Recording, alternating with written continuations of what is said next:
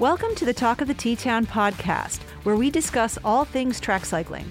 Broadcasting from the Valley Preferred Cycling Center, I'm your host and executive director, Joan Hanscom, along with my co host, athletic director, Andy Lakatosh.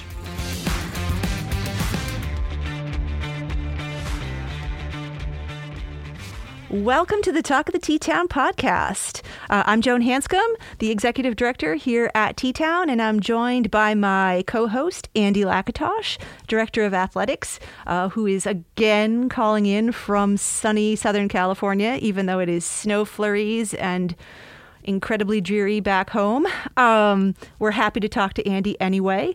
Uh, and this week's guest, I'm super excited to talk to. It is Shane Kline. Um, Shane Kline, for those of you who don't know, um, enjoyed a prolific career on the road. Um, including winning uh, the Dana Point Grand Prix, uh, the T- Thompson Bucks County Criterium, uh, um, stages of the Cascade Cycling Classic, Tour of Somerville. The list is long, let's put it that way. Uh, Shane knew his way around a criterium in the day. Um, but he got his, his start racing bikes here at the track. Uh, I, I believe when you were 13 years old, Shane, you started uh, racing here at T Town. Um, and at the end of his road career, he decided he was going to chase some Olympic dreams uh, and went for the USA Cycling's fledgling men's endurance program that was brought back under Derek Bouchard Hall uh, and had hoped to go to Tokyo for 2020. But the endurance program sadly did not qualify a spot in for the games. And so as a result, we've not seen Shane on his bike since his victorious win at the Madison Cup here at the end of the 2019 season, um, where Shane was partnered with another. Uh, T Town legend Bobby Lee. So we are delighted to have you here, Shane. Thanks for coming on the pod.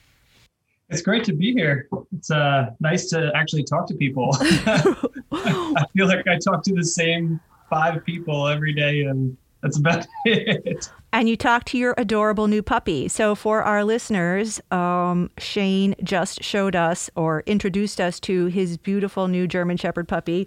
I apologize to our listeners that this is not a video podcast because you would all be oohing and awing the way we were over the very, very cute puppy dog.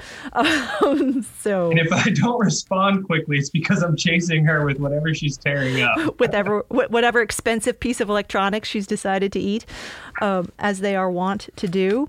Um, so, Shane, yeah, tell us what you've been up to in the in the bizarre year of COVID. Um, yeah, yeah, it's uh, it's crazy to think that it's been a year now. Um, it was kind of weird how COVID came in with the way the track program was going because it, it kind of made my transition a little bit smoother, a little bit easier, as sad as that is. Um, I would say I've been doing a lot of woodworking. I've been working for my dad now full time. Uh, we have a family furniture business. The business has been here for oh, since the 40s. He took it over from his uncle, so I'm third generation at this point. Uh, yeah, I'd say like winter came in, the track season was kind of winding down. Everyone was up in the air whether or not you were going to get selection for world championships. And I didn't. Um, and then basically from there, I was like, all right, well, what's the next move? So I just dove right into woodworking full time at the moment, just kind of see what I was going to figure out if I wanted to go back to the road at all, if I wanted to continue to pursue the track stuff or if I just wanted to just pack it up all together. Um, but then COVID came in and it kind of forced all that stuff to happen either way. So it made my transition a little smoother to kind of taking a step back. But then now, a year later, you start to get the itch again. Yeah. and you're like, well, should I keep racing my bike?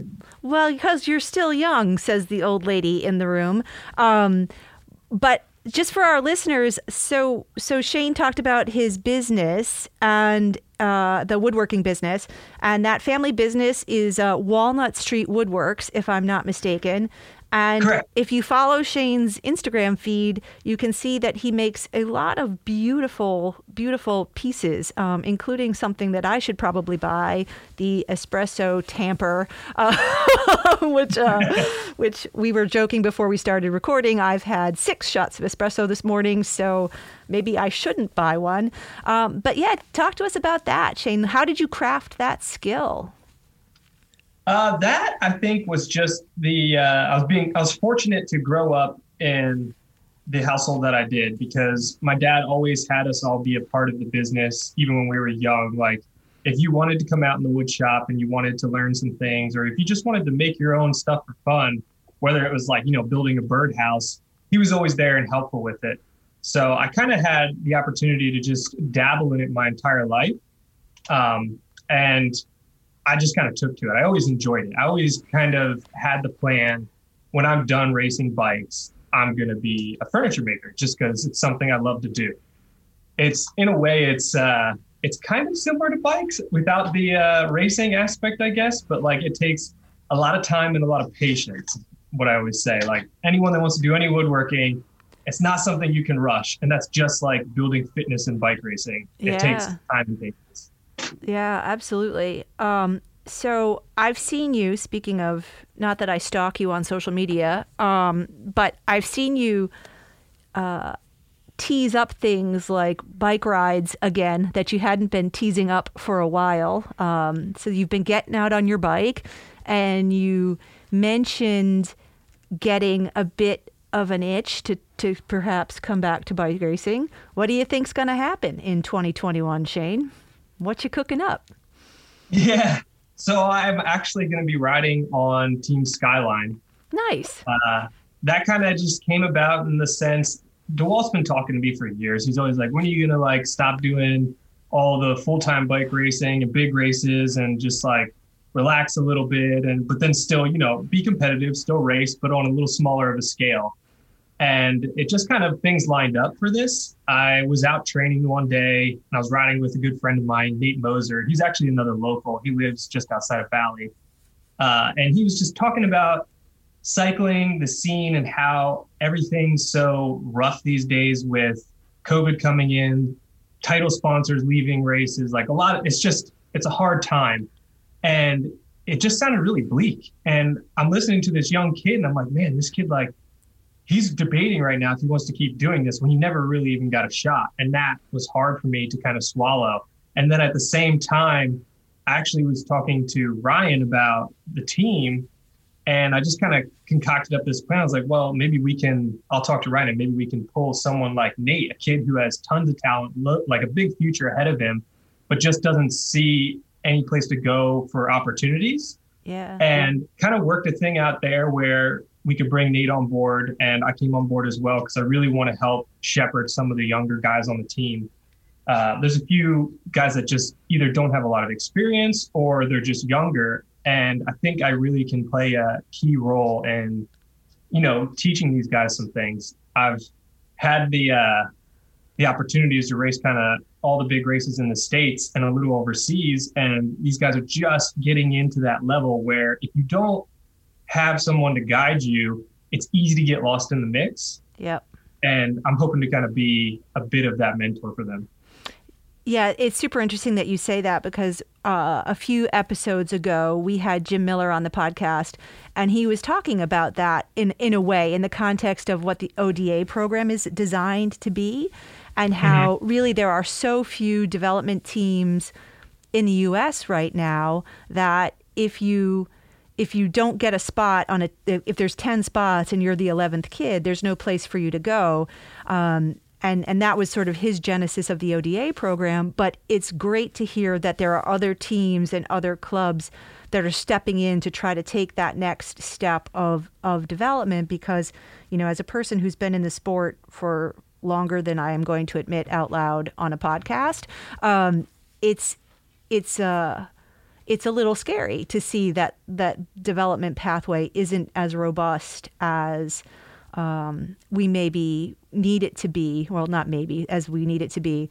Um, but that's one of the what that's one of the reasons that that brought me here to T Town. You know, I was working for USA Cycling and and I wanted to see the development of the sport continue, and I thought there was a real opportunity here at T Town to be impactful in a way that I wasn't feeling at USA Cycling um, because of things like the kids programs here. And you are a product of the kids programs here. Um, yeah. You know, and I, and I think that that's I think that's one of the amazing things about this place. You're a product of the kids programs. Andy Lakatosh is a product of the kids programs. Uh, so talk to us a little bit about that. Talk to us about how your experience growing up here at T Town impacted your development as a racer. Yeah, I guess just to even touch back on that with the future of you know kids in the sport, uh, that's kind of what I see too. Like what you were saying is, I think there are a decent amount of junior programs out there to get kids into that entry level, to get them riding bikes. You know, they can hire a coach and just learn the basics. For me, where I can really see it from you know, racing at the highest level in the states and looking down a little bit at the kids coming up, is I can see that there's there's that gap between the first few years of your junior years and being able to step into the bigger races and make that transition. Like I saw it so much with my junior career, even like I was fortunate to have great support. I had great programs and the transition for me wasn't as bad, but I saw so many kids that were just as talented burnt out by the time they were 19 years old and then literally quit the sport of cycling before they even really got a taste of what cycling really was. I mean, I didn't really get a taste of it until I was 24. I think that was the first year I started to do some of the bigger stage races. And it just opened up my mind. I was like, oh, there's a whole nother side to this. Like I used to just, you know, race crits and do some track stuff.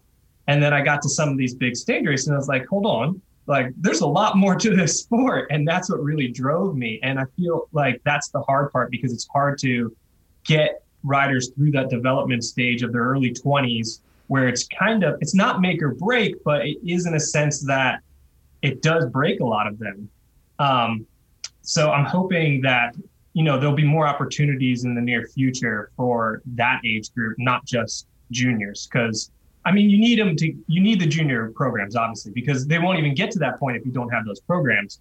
But I do think that a lot of the time it's in that middle age there where kids lose either attention or they get burnt out, and that's where you lose them. Yep. Um, so I'm hoping, yeah, we can work on developing stuff like that. And then as for going back to the T Town circle and growing up here, it was great. I mean, my first BRL coach was Bobby Lee. Like, oh wow, yeah. I got to learn so much stuff at such a young age and took to it so quickly because I had such great mentors around me.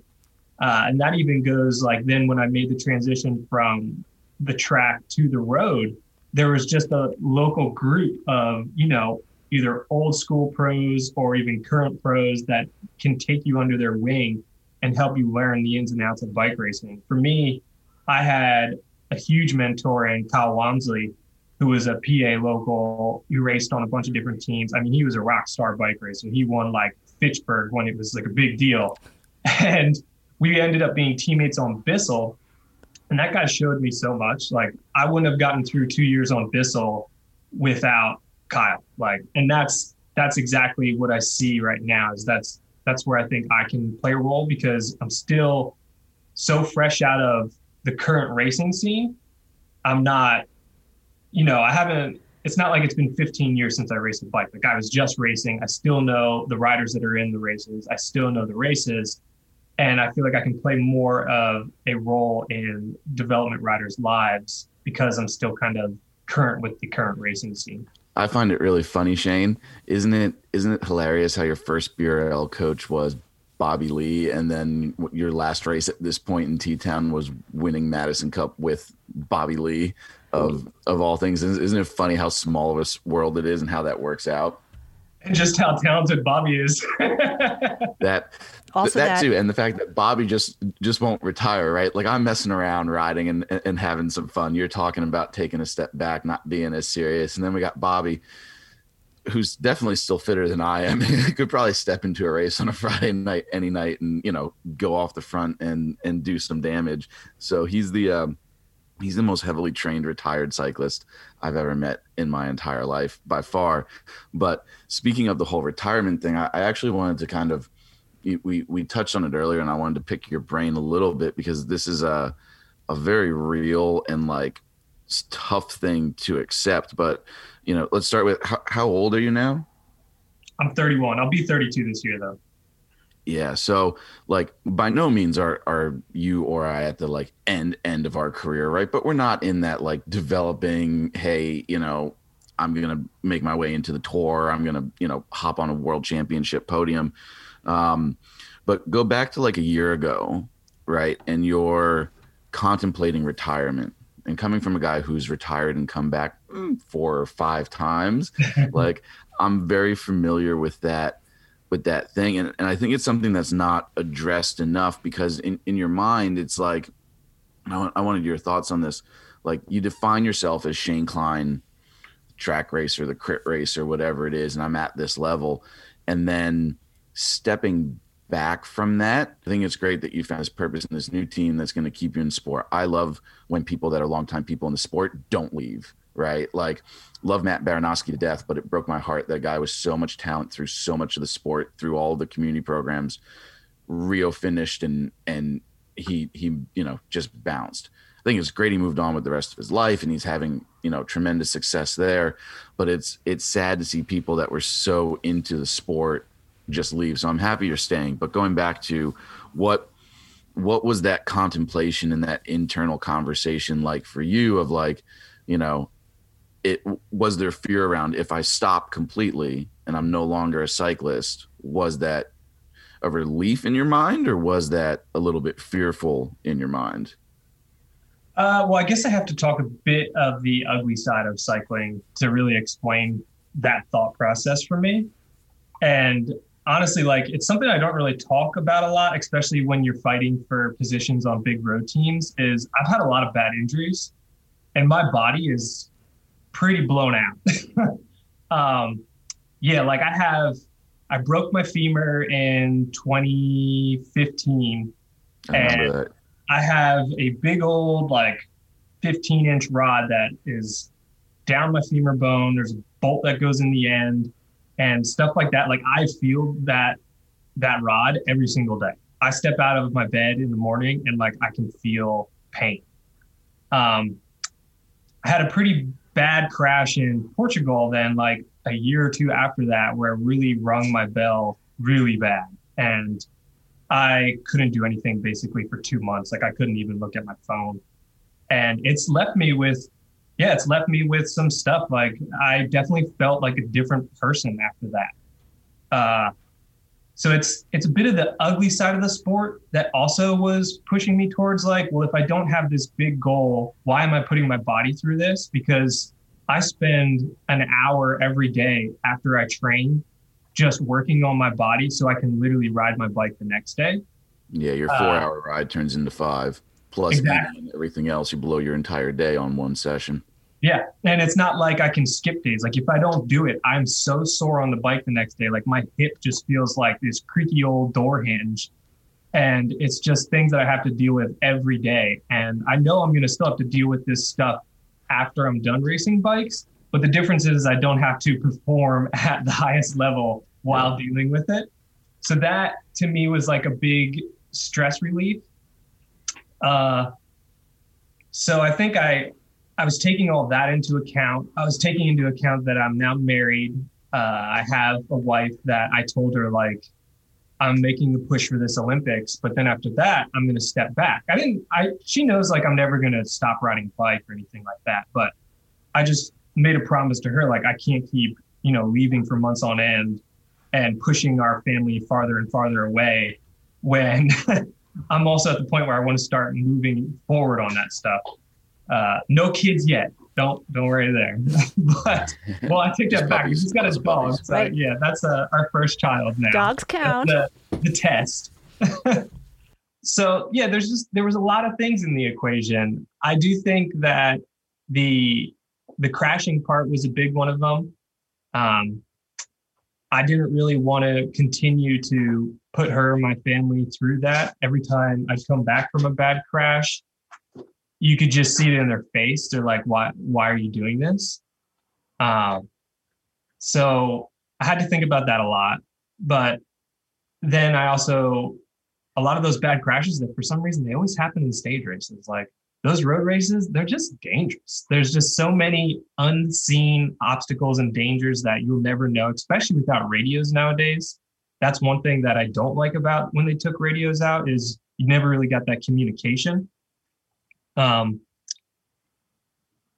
and I guess uh, I really just wanted to move forward because I was kind of pushing for the Olympics so hard. Then when you see like the writing on the wall that it's not going to happen, it's like, okay, well, I need something fresh too. And I wasn't really willing to go back to the road full time with any type of stage racing schedule. Like I want to still race on the road, but I don't want to be where I need to train 28, 30 hours a week. Like I, I just can't do that anymore. My body can't do that anymore. So I knew that was kind of out of the question. So from there, it was like, well, then do I just race for fun? You know, like train five hours a week and just show up and whatever happens, happens. But then the other opportunity came along with Ryan and working with Skyline and hopefully helping to develop some riders. So I saw that and it just seemed like a great opportunity and a great fit because it gave me a little more motivation to get back into the sport other than just like racing for fun.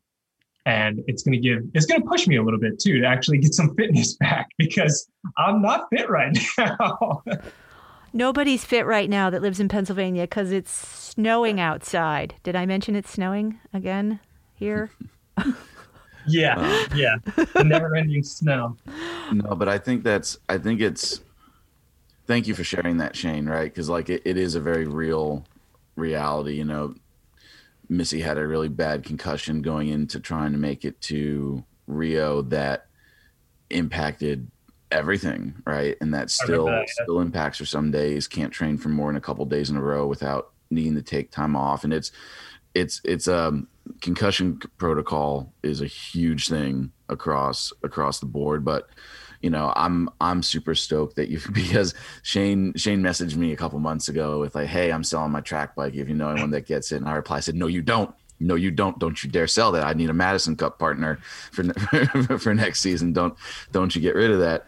Um, you know, it's like it's, yeah, you got to come defend. um, for me, it was it was just scary because I defined. I remember 2014. I was not getting faster. The rest of the world was getting faster. Everything seemed to be going backwards, performance wise. Um, and you know, I had my coaching business and stuff, so I was able to live live like a normal life, which felt good. Because when I was in my 20s and stuff and I wanted to quit, it was always based upon like, I want to go be normal. I'm tired of being broke. I'm tired of living in my dad's house. I'm tired of not being able to afford, you know, a car that I want or anything like that. yeah. And and I just um you know, I'm sitting there, I'm like, I have to keep going. I have to keep going to 2016. And I was just not getting anywhere. I remember I'm sitting at Matt Diefenbach's house having dinner one night, and he just looks at me and he was the first person to say it. And and he goes, he's like, well, when do you think you're like, like, when do you think enough is enough? And I said, before I could even say, I don't know, he, he just looks me dead in the face and he's like, because if it's time, it's okay and nothing changes. You're still exactly who you are. And yeah. like, there's nothing wrong with just saying you're done right now. And I'd never heard that before, right? I never heard that as like, it's okay to stop, like you're still going to be liked, respected, enjoy a friend, right? And that for me was a tipping point where I was like, oh, it's actually okay to change what I'm doing, right? And I'm I'm so stoked to hear that you're you know, still going to be riding, still going to be playing around. You know, now Joan and I just got to figure out how to bring you more full circle and get you to be a coach. So in a couple years, you can ride Madison Cup with someone See? you coached in BRL. Yeah, yeah. No, I hear you. And that's definitely on the coaching side of things. That's something I definitely want to do and get back there. I just, like I said, at the moment, I just see that I can be more help to kids a little bit older right now because I can still compete with them. now, in a little bit, when they're kicking my butt, then I'll be like, all right, you guys are good. I'm gonna go back with these little guys now. yeah, well, I, I think you know that is um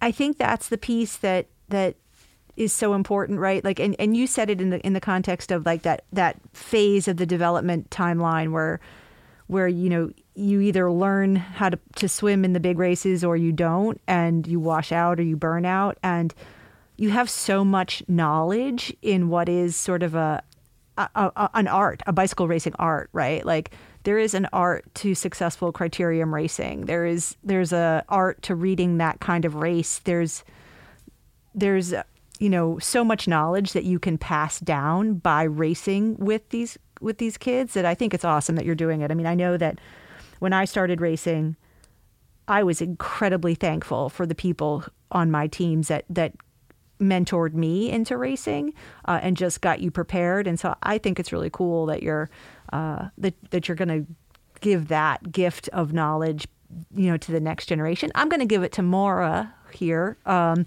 but uh, yeah, and that's what I'm hoping to share because I mean I can't make anyone train, uh, but I can help guide them through bike racing. Yeah. So at, at what point does your coming full circle come back to coaching at the track or coaching in general, or what are your what are your visions and kind of desires with that beyond beyond just being on the team, kind of mentoring? Do you have aspirations that way?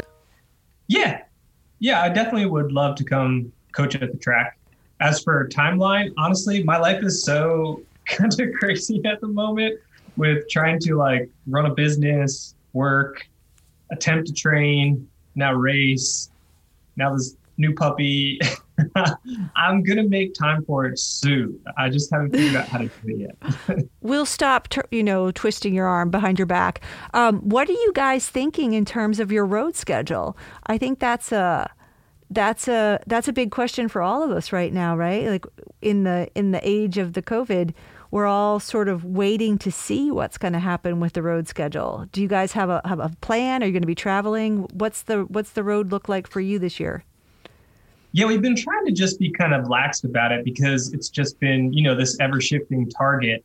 Um, but it, it seems like things are going to start to pick up, you know, end of May. Hopefully, some smaller races will start. And I think those will be kind of the test pilots that people will see if things work smoothly and if the bigger races will want to, you know, move forward. I know a lot of them have selected later dates than what they originally planned. I've just heard that Speed Week stuff is now looking for the end of August. Um, I think they're going to be announcing that pretty soon. And a lot of the races are going to be in September. so it's it's a late season, which for me is a good thing. Um, I kind of have always been a bit of a late season rider anyway. So now yeah. throw in the fact that I'm out of shape, I'm really going to need that late season. Well, yeah, certainly Somerville announced that they're a Labor Day event now, and uh, yeah. and you know they they they look to be actually growing with adding that pro race in Easton uh, as part of the weekend, and and yeah, looking at your looking at your your record of, of race wins, like the Bucks County race is a September race. Uh, Mayor's Cup was always a, a September race, so it's uh, I personally am so excited to see the road season start late and extend into September because that's how it used to be 100 million years ago when I first started racing. It was really nice racing in September. Um, yeah. And yeah. it was, you know, I, I personally, even though I, I made my living for many years doing cyclocross, it was a it was a bummer when everybody stopped racing road in July so they could be ready to start racing cross in August. You know, like that was a yeah. that was a big drag, and it's it's nice in in many ways. It's nice to see a sort of a resetting of the road schedule where you can, you know. It, the weather in September is usually awesome for racing bikes. Um, yeah, especially on the East Coast. That's like our prime riding time. Yeah, so I'm uh I I'm with you. I'm not sad to see some of the road events push later in the year. Um, and uh, you know, obviously, we here pushed our UCI dates to the end of July. Uh, Tokyo being a factor, but also, you know, you don't want to start people who haven't done a mass start race in a year with a yeah. UCI track race. Hey, good luck, you know, go go for it. Um, so yeah, so it's good to hear that you guys are are you know starting small and and just like the rest of us, sort of in a bit of season limbo. What's going to happen? Which races are going to happen? But are you guys looking at doing something like a trip to Dairyland or IntelliCup or you know one of the big crit weeks like that? Uh, I don't know about that. I know the team's trying to do some of the uh, some of the UCI stuff as well too. So it won't just be like solely crit focused. As for whether or not I'll be going to those races, kind of unsure. Uh, probably depends a bit on how much fitness I can build up, and then also if my schedule just allows it to. Um, I would like to get up to Canada again and do maybe like the Beauce series and stuff because that's always been. I mean, don't get me wrong, that race can be absolutely brutal, but for some reason it's worth it. I don't know why. Like it's it's one of those things where it's satisfying. Like you finish Beauce and you're like, oh yeah, like that was worth it. That was really hard, but that was worth it. yeah, that's the that is as we like to say the type two fun, right? Yeah. Yeah. So there's some of that stuff that'll be in the mix, um, and then maybe some of the UCI one day races like I hope Winston will happen in September, and I don't know what else they're going to push in there yet. But it's just sad because it's like we can all plan for this stuff, but we really don't actually know yet. So it's it's hard to get your hopes up because this year's just been pushed farther back and farther back and farther back. And it's like, all right, I know I need to be ready just in case, but I don't know for sure, which is a bummer. Let's just keep our fingers crossed and I guess hope everything goes smoothly. Yeah, I you know I'm sort of a in in a similar, you know, obviously on my middle-aged lady masters racer place, I had major surgery in 2019 to uh, fix my iliac arteries. And so I mm-hmm. fully intended in 2020 to have legs that worked for the first time in mm-hmm. several years because I, I had, you know, no blood flow to my legs. And miraculously, 2020, I was going to have blood flow and legs that worked again. And I was all excited to race. And then it didn't happen. And I was like, yeah. well, this is a good thing. It gives me an extra year to get fitness back and to get to get my legs back under me. And now I'm like, I really want to test my legs. And yeah, you just have the itch. yeah, I have the itch to test my legs, but I don't. But I don't know if I'm going to get to do that again this year. So I'm, I have my own sort of, you know, amateur racer version of that happening. Um, so it's nice to know that you guys do too. I definitely call a little bit of BS on what Joan just said, though. Right? she she says she didn't have fitness or didn't get that woman was fitter and faster in August and September than any person should be and then she took a week of vacation and just pushed it to a whole new level her fitness score was through the roof and she was going out and setting her own Strava records every time she rode so while she may not have had a number on her back trust me her legs worked and she was out doing damage every opportunity she got. So, like, maybe we didn't see it in terms of, you know, r- racing next to someone but no she she was very very fit last year. Riding with her was not was not enjoyable. And i i had some sort of, some sort of fitness and now i'll hard pass. Well yes getting but ready for the derby andy? Every hey that sunday world championship man I can't wait for group rides to come back. I can't wait. It's going to be so nice to be able to ride with people again someday, especially with legs at work. Um, yeah you know. Well, Shane, I think it's been awesome catching up with you. And I'm certain our listeners who cheered you on from the stands over the years here and, uh, and roadside uh, are really happy to hear what you've been up to. Uh, and I'm certain that uh, they'll be cheering for you when you finally do get to get out on the road. And there is an open invitation for you to come back on the show anytime you want if you want to catch us up on the latest uh, of your of your doings or if we are going to lure you back for a Madison Cup at some point one of these days um, but yeah you are uh, you're a great role model for our sport and I hope more people follow your lead. And uh, and I am personally speaking for Andy as well, really grateful for the time to get you on here and talk about what you've been up to since. Um, since we last saw you, and before we let you go, give everybody uh, give everybody where they can follow along with your adventures and also see your awesome woodworking skills. Uh, yeah, let let us know your socials. Yeah, I pretty much just really use Instagram. Uh, my personal one is Optimus Kline One. It was a nickname I was given a long time ago, and long story. But and then our our uh, my dad and I's business page. That is Walnut Street Woodworks. So you can find us there. And yeah, we're we're busy posting pictures of dogs and furniture and me when I'm out riding bikes. And some uh, yoga poses. yeah. And Andy, I did sell that track bike, but I have another one. hey, that's that's that's how it works, right? Like, you know, I now have two very high end track bikes, and you know, I'm probably going to keep both until something happens and I need to. But I did have one last question for Shane. Oh yeah, yeah. Um, as a longtime T Town person, what is your favorite T Town or strongest T Town memory? Right, like like if you think T Town, your racing career what stands out as like this is what I this is the first thing I think about when someone says T Town? My personal experience or yeah, you know, like like for me it would be one of two things. It would either be like my tandem flying lap record because that was one one hell of a night or like I remember a night when I was just spectating as a kid and the crowd was so loud you couldn't hear yourself think, you know, as as as they came down to the finish line. Like mm-hmm. just what what jumps out to you if you think T Town, you're like, oh yeah, that's that's that's my favorite or or strongest.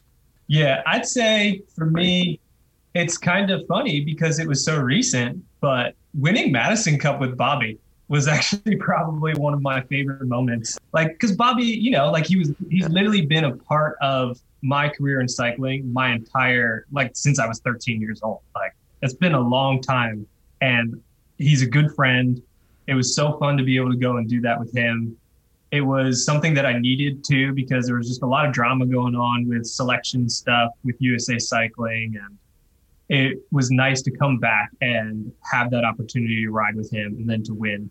So that that was awesome for me. I really loved that moment. And then growing up, I'd say like as a spectator side of things, it would have again been another Madison race. It was Jonas and Jamie just smashing Madison Cup one year. I mean, I, I was young. The crowd was massive and they were just being Jamie and Jonas, just riding like animals. And it was one of those times where you're watching the race and like as they attack, you get like goosebumps on the back of your neck because you're just like, oh, they're going, they're going.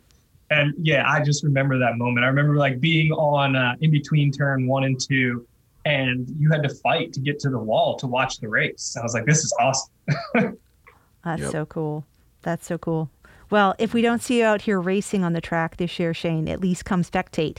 You've got to open. Oh, you'll see me racing. Okay. Okay open invitation. If I'm racing a bike, I can't not race the track. yeah, right. I on. did that for a while when I was on the road full time, and then once I came back, I was like, why haven't I been up here? right on. So you heard it here, folks. Shane's coming back to the track, back on track in 2021. That's a uh, that's the uh, the big takeaway from this story is uh, we'll have Shane Kline back in the uh, back in the field this year. I like it. Um, thank you again. Uh, thank you. It's been really great seeing you on the Zoom, and hopefully, we'll get to see you soon in person. And uh, yes, this has been the Talk of the T Town podcast. Thanks for tuning in. If you like what you're listening, make sure you subscribe, like us, share, and uh, tune in again for more great guests.